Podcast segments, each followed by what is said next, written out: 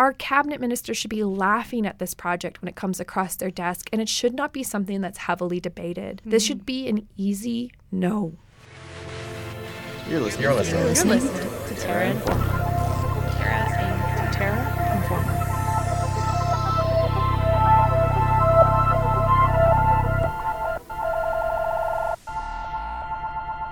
Hello and welcome to the show. My name is Andrea Miller. And I'm Elizabeth Dowdell, and we'll be your hosts for the next half hour of environmental news and stories.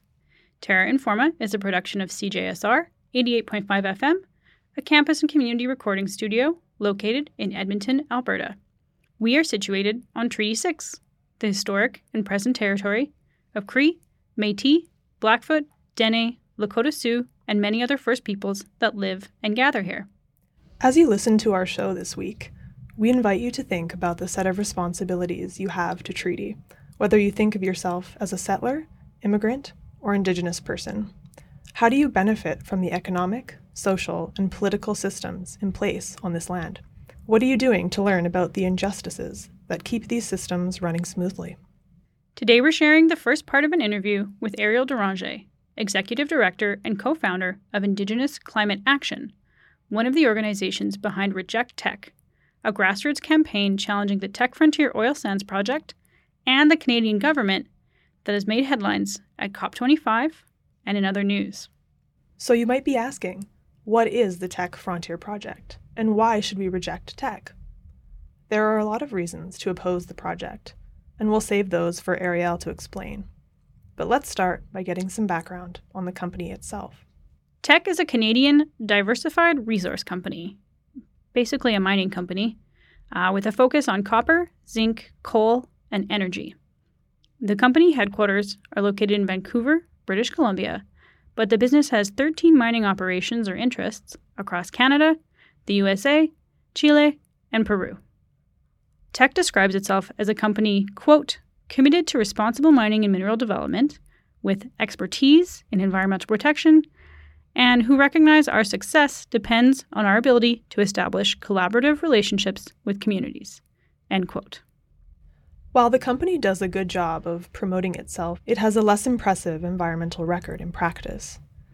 In 2017, Teck was charged $1.4 million for selenium pollution in a tributary of the Elk River, British Columbia, related to its coal mine operations, in 2016, Teck was fined over $3 million related to multiple spills from a smelter operation located in Trail, British Columbia, that contaminated the Columbia River.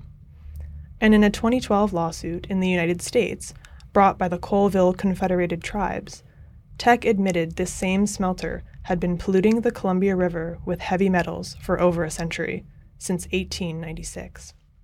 The Teck Frontier project is the largest proposed open pit mine in oil sands history and is located between Fort McMurray and Fort Chipewyan in the Athabasca region of Alberta.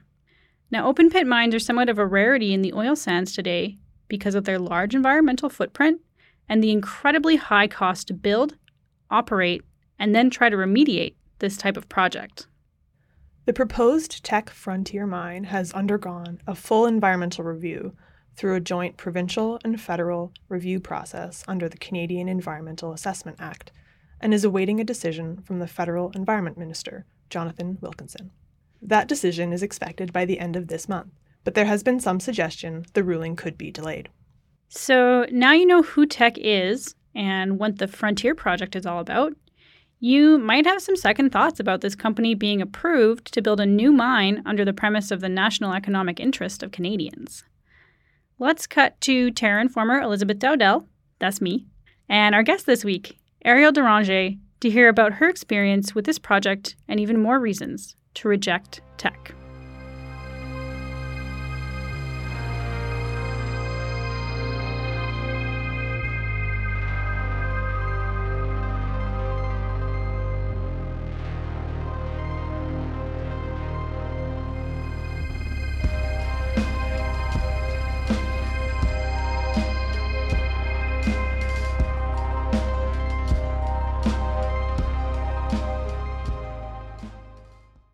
Eklanete dene sotlaneta Arieltse Ekwe Hushe Derange Betsiani Hesli.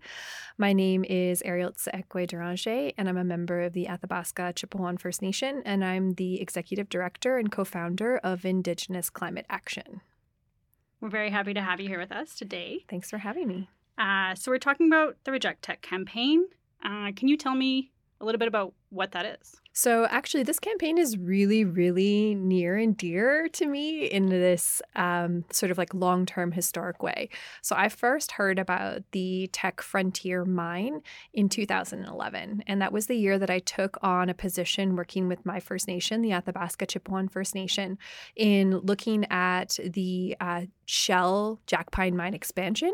But at the time, Shell also had an application for this project called the Pierre River Mine.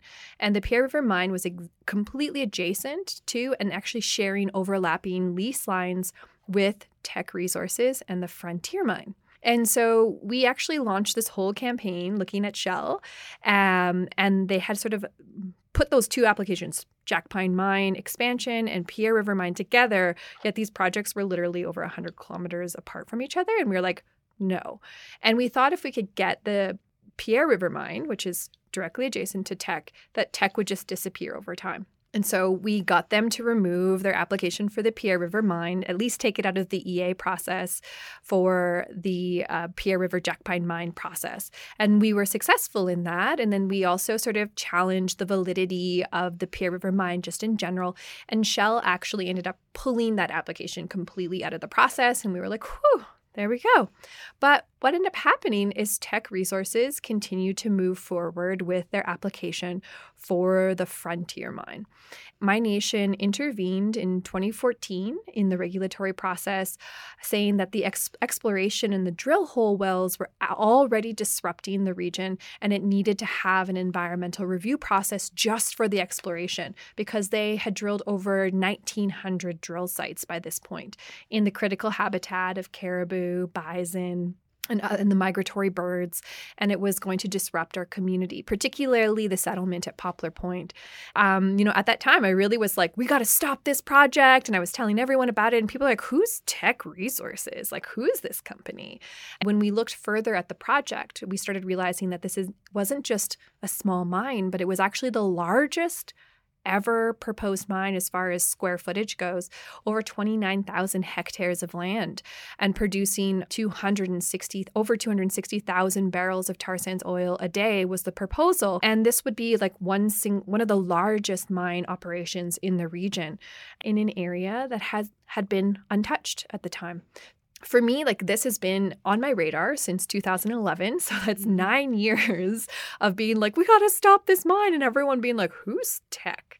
Okay. So that's, you know, this is my history with it. And the Reject Teck campaign really started, well, it started about last year where we really started thinking about like, what is this mine? How do we get people to talk about it? And we really thought that going to the COP in Madrid could provide us with a really interesting platform to highlight the fact that Canada is failing as a climate leader and also failing and continuing to fail its relationship with the Indigenous peoples of this country through the continued expansion of a dirty fossil fuel project like Teck. So, you talked about exploration and the impacts of exploration. So, our EA process in Canada, um, we sort of say that if it's fossil fuels, go ahead, start drilling anywhere, start exploring until you find something big that you want to do a big project with, yeah, it's fine. Go ahead, do what you want on the land, is sort of my understanding. Yes. And that's the experience you sort of had with this Teck Frontier project then.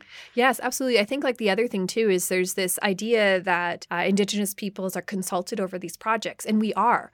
But again, like you said, only when they've found something worth digging up or extracting. Right now, the way that the the consultation process happens in this country is that the, the government, provincially and nationally, can give a lease to a corporation that in many times Teck is canadian but many times these are you know multinational internationally traded corporations uh, get to come in and they get to have a lease for exploration these exploration leases can be many years long and these companies get to go in and put in like lines on the land, like where they're doing seismic lines. They can put in drill holes where they're then doing core samples of the of the land and just generally disturbing the ecology of the regions in which they're doing their exploration. So much so that with the Teck Resources mine, they did over 1,900 core sample drill test sites in their proposed um, mine site. And this caused huge disturbances, not just to the land, but this is in the migratory pathway, woodland caribou and wood bison, the last remaining free roaming uh, herd of bison in the country. That herd of bison over the time that this company was in the region has been on a steady decline as far as numbers go. So we're talking about serious impacts to species at risk and endangered species in the country. And yet they were still allowed to sort of, you know, business as usual, just everything's green lighted. And here we are now. The project was green lighted so much that we had a, an entire joint review panel process that had included interventions from the First Nations communities with drawing concerns on the impacts to water, to the impacts on cultural and, and treaty rights in the region, as well as uh, significant species like wood bison and woodland caribou and many of the waterfowl and migratory birds that come through the region. Mm-hmm. So, huge environmental impacts just from exploration is what I'm hearing. Mm-hmm. And uh, so, sort of this push began then at that exploration stage when impacts are starting to happen on the land and starting to have ripple effects throughout the ecosystem. As this sort of campaign built, can you talk to me about the steps in the pathway from 2011 to then COP25 in 2019 and then 2020, if you could. Yeah. So, again, 2011 is the first time I heard about the project. I was working for my First Nation and I worked for my First Nation for six years. So, in 2017, I worked with my First Nation working on drawing you know concerns around the expansion of Alberta's uh, tar sands, but also on being involved in climate and in national provincial and international climate conversations. At that time, I was really focused on the impacts of my community, and my community was really heavily involved in the review process, the regulatory review process, uh, as well as like just getting involved in looking at our own studies and how this project impacted us. It was, you know, it, it was a really long, drawn out process where we weren't even sure if this project was going to go through a lot of people still don't even understand why we're proposing this project because it doesn't make sense economically, it doesn't make sense environmentally, and it doesn't make sense to the decades of concerns that have been raised by the First Nations, uh, Métis communities of, of Alberta in the in the region. This is like health impacts, impacts on our water quality, impacts on our food systems, and impacts on our abilities to continue practicing our treaty rights. And so there's all these sort of long historical uh, concerns associated associated with the industry as a whole. Uh, there's an economic downturn, and here we are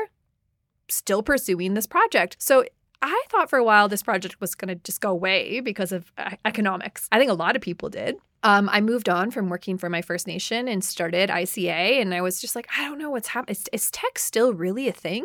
Like, is that still really going to happen? Because it doesn't feel like it. And then people are like, oh no, it's it's going to go to a review, a review process next year. And I'm like, they can't possibly like accept this project. And so I was like less involved at this point, just kind of watching from the sidelines. My nation was still an intervener, still raising the concerns, just trying to share and amplify this stuff. And then suddenly the decision came out in early 2019. There was an approval uh, recommended approval for this project from the joint review panel. And this panel is comprised of, you know, different people from different levels of government and different levels of the sectors to review the environmental impacts of this project with presentations from all these First Nations. And again, at this point, I was just a, I was an observer, but I was incredibly taken aback that we would see that this project would be recommended for approval. I think one of the big things that lended to this is that uh, Teck Resources knew that the the CEA process, the Canadian Environmental Assessment Agency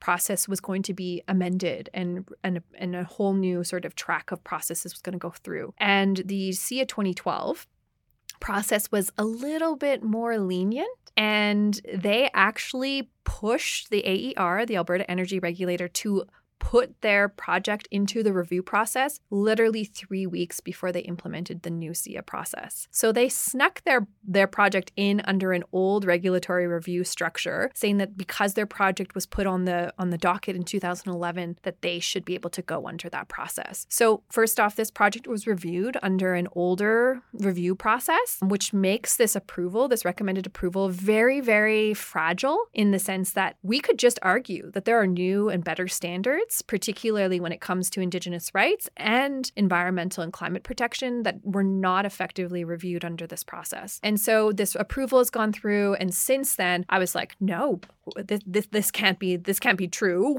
what are we going to do? Um, and you know, I I started this organization, Indigenous Climate Action, and I started talking to communities and community members around what they wanted to do. But more than just the communities in Alberta, there were communities on the pipeline corridor.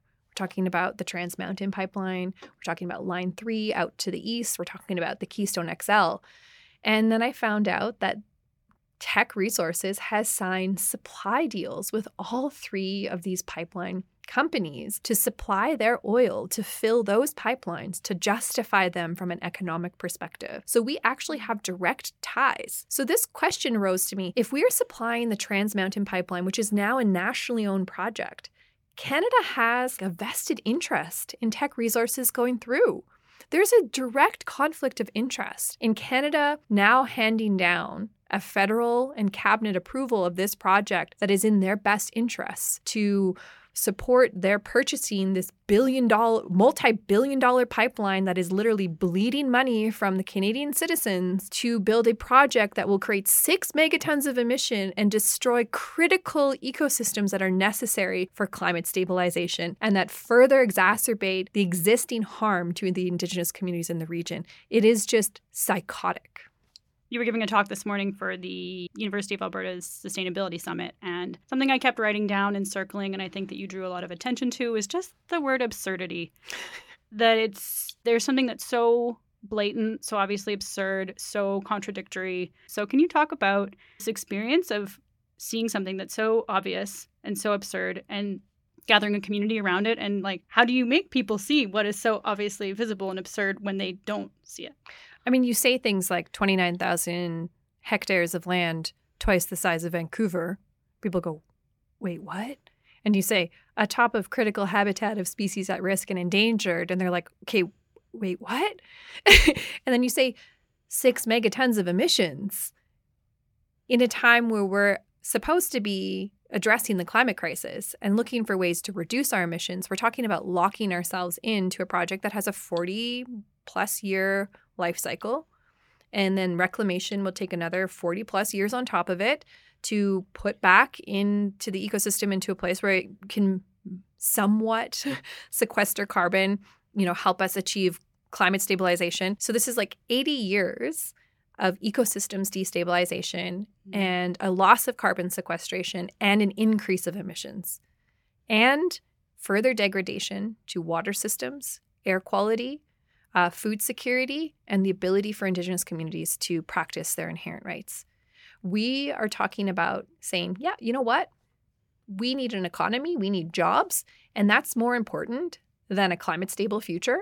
And that recognizing that we need to uphold the rights of communities that literally feel as if they have no other recourse but to accept the damages of these projects because just need to also state this in the 60 plus years of tar sands development, no project, not a single project, has ever been denied an approval. Not once. So when you think about this as a reality to the communities that live there and the government saying things like, oh, we have 14 indigenous communities that have signed impact benefit agreement or no they don't even say impact benefit agreements that have signed agreements for this mm. project as if They've just like, oh, you know what? Yay, there's another project. We're going to get so much benefit. These agreements are impact benefit agreements, meaning that they are going to accept those impacts of this project for a monetary benefit or an economic benefit from this company. But this doesn't mean that they're saying, yes, we love this. Keep in mind, my nation is one of the signatories to an agreement an impact benefit agreement, but they were not they're not enthusiastic about this project. They intervened in the regulatory process during exploration. We intervened as interveners in the review process, raising all these concerns around the cumulative impacts that this project will contribute to in the region. Chief Adam has been stated as talking about yes, we signed an impact benefit agreement, but we need to address the legacy of harm in the community to our health and our ability to continue our way of life, which has been degraded so much so that they feel as if the only way to get something out of this is to sign a deal. This is true coercion, intimidation, and bribery in its truest form. And so you look at this like absurd project from a climate and environmental spe- perspective and you look at what it's been what it, what it has already done to the communities and you're just like how is this happening? The last piece that I want to state is that Canada is just like, we're a climate leader. We have a great plan to reduce our emissions. And Canada's deep decarbonization plan is to get to 150 megatons of emissions annually for the entire country by 2050. Okay, it's 2020, so we got 30 years to figure this out. 30 years. I just said that. Um, and we're going to lock ourselves into a new project with a 41 year life cycle of emissions of up to six megatons annually and the entire sector of tar sands alone has a cap of 100 megatons. So that means that we have 50 megatons of emissions for the rest of every sector, from transportation to liquid natural gas to everything else. And Canada is not doing a full accounting, full cost accounting of our emissions through the destruction and loss of carbon sequestration for the destruction of our ecosystems or the methane that's being released through the melting permafrost in the north. We are actually on target to increase our emissions way past 150 megatons, particularly if we're saying, yep, business as usual, let's just keep on digging in the tar sands. Yeah. Absurd. The project is literally psychotic and absurd. Like we should it should be laughable. Our cabinet minister should be laughing at this project when it comes across their desk and it should not be something that's heavily debated. Mm-hmm. This should be an easy no. Maybe we can talk about leveraging those facts and leveraging that campaign and getting it to a wider audience and how how you've grown or how you've increased your reach or your spread of that very straightforward campaign of these are the facts. These are the stark numbers, A and B. Look at the difference. I think, you know, facts speak for themselves. Like, let's be real. Like, this is a project that, when it comes to emissions, to the global climate crisis, when it comes to the destruction of ecosystems that we are supposed to be protecting, and the destruction of the rights of Indigenous communities, there's there's just it's just no escaping this. We also have communities even further downstream from this project, like the Smiths Landing First Nation, that has been try has been trying to be an intervener, bringing forward the downstream impacts, not just from like the impacts of the project through the contamination of the ecosystems, but also the climate impacts. And there are many other communities even further north in the NWT, where it crosses a provincial borderline, where they're also talking about seeing the impacts of increases of cancer and contamination of their ecosystems. But we've drawn these imaginary lines and we're like, oh, this is a provincial project, provincial jurisdiction. And I think one of the biggest challenges we have in people like seeing this project for what it is is that in the province, we are so bought into this industry 60 plus years 60 plus mm-hmm. years of this being the bread and butter of the province and particularly of the region bread and butter of the region and the athabasca cold lake and peace regions people are really married to this idea that this is what we need but even the project itself, Teck Resources, doesn't even know the economic viability of this project because the price of oil has to be at over $120 a barrel in order for this oil to be economically viable. Bare minimum, like 90 to $100 for them to like break evenish, and we're not there. The price of oil has been steadily dropping. So, this project, even though if it gets an approval, and there are so many Albertans and pro oil folks that are like, we need this project. The project might never be built, or at least not be built for like another, like, you know, 20, 30 years when the price of oil becomes uh, economically viable, in which I hope we're smart enough to know that we wouldn't want to do this project. So this project doesn't make sense on so many levels. And the big issue is that Albertans feel like it's a, if we don't approve this, it's somehow a threat to our economy.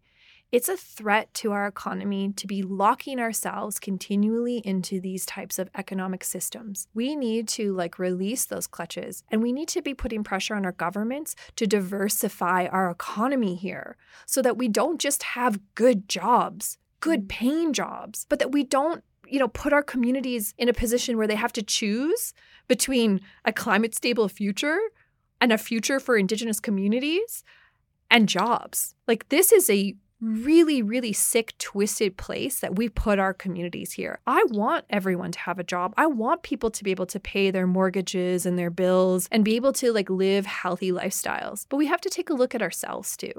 We have to take a look at what does that mean for us? How do we develop those types of economies together? And we need to be talking about a just transition. You know, there's a lot of communities that want to see good, healthy jobs. There are people in the oil and gas industry that have seen the damages that it's caused, not just to the land, but their personal health. There are many people that work in this industry that are struggling with health issues from respiratory diseases to cancers, autoimmune diseases from the exposure.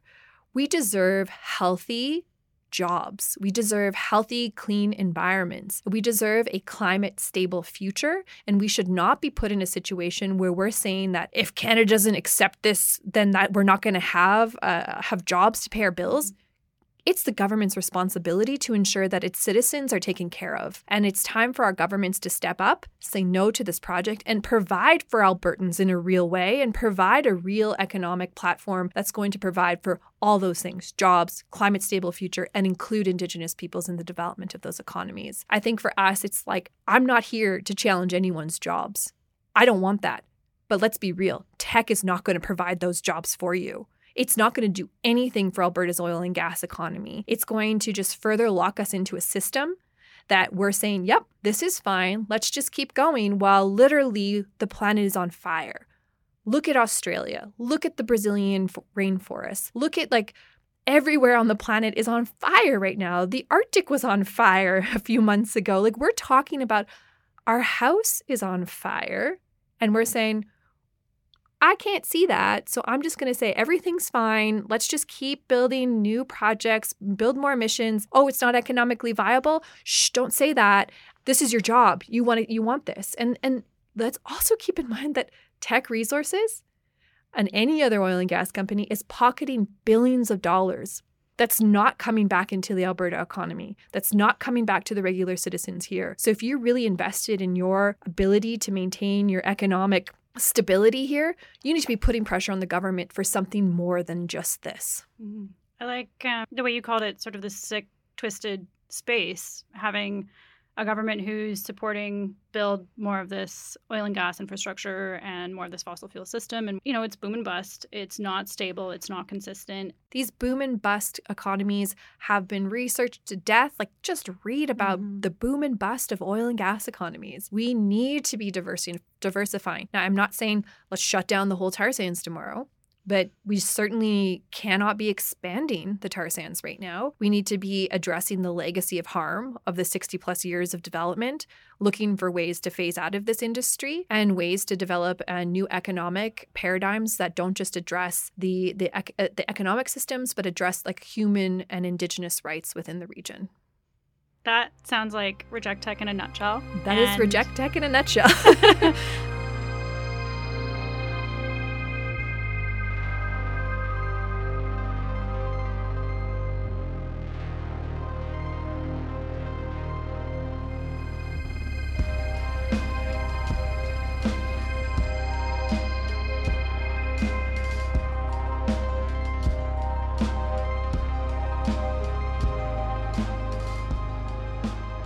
that was Eriel Deranger of Indigenous Climate Action giving us a number of compelling reasons to reject Teck.